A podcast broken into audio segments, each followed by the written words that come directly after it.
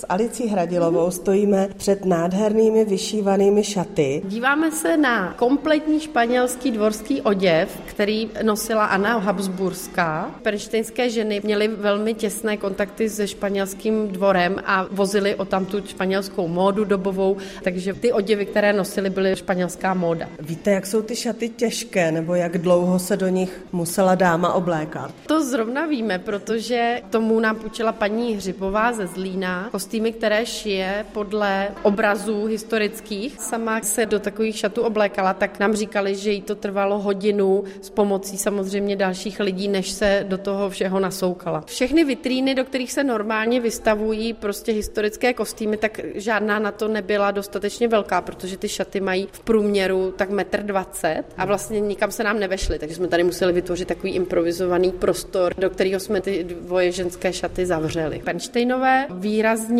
ovlivnili Nové město, jeho historii v dobách renesance a vlastně samotné naše muzeum byla za Penštejnu radnicí. Nad vchodem do muzea je pořád ještě kámen ze zubří hlavou, kterou měli ve znaku.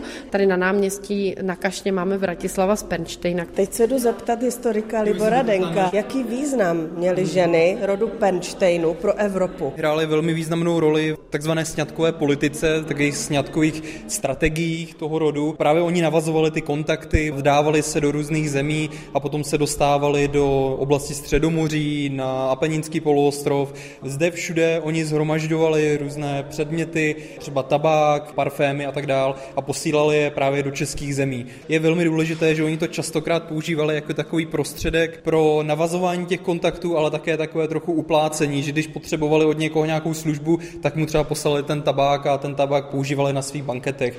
A díky tomu se jim perčenský rod stal vůbec evropský nebo nabyl toho evropského formátu. O jaké době se bavíme? Objevení Ameriky 1492, Gutenberg, knihtisk, ta doba byla dost přelomová. Je to tedy období někdy na přelomu toho raného novověku a středověku. Můžeme změnit některou významnou ženu. Maria Manrique de Lara, to je jedna z těch velmi důležitých žen a potom třeba Polixena z Pernštejna. Tehdy nebylo běžné, že by ženy uměly číst a psát, ale penštejnské ženy tyto uměly, což jim také napomáhalo v navazování těch kontaktů se zahraničím. Ženy nebyly pouze nějakou loutkou v té strategii těch Pernštejnů, opravdu byly tím krkem, který otáčel tou hlavou a oni zasloužili se obrovskou mírou o to, že ty Pernštejnové v 16. století byly velmi důležitým rodem. Z Nového města na Moravě Dáša Kubíková, Český rozhlas.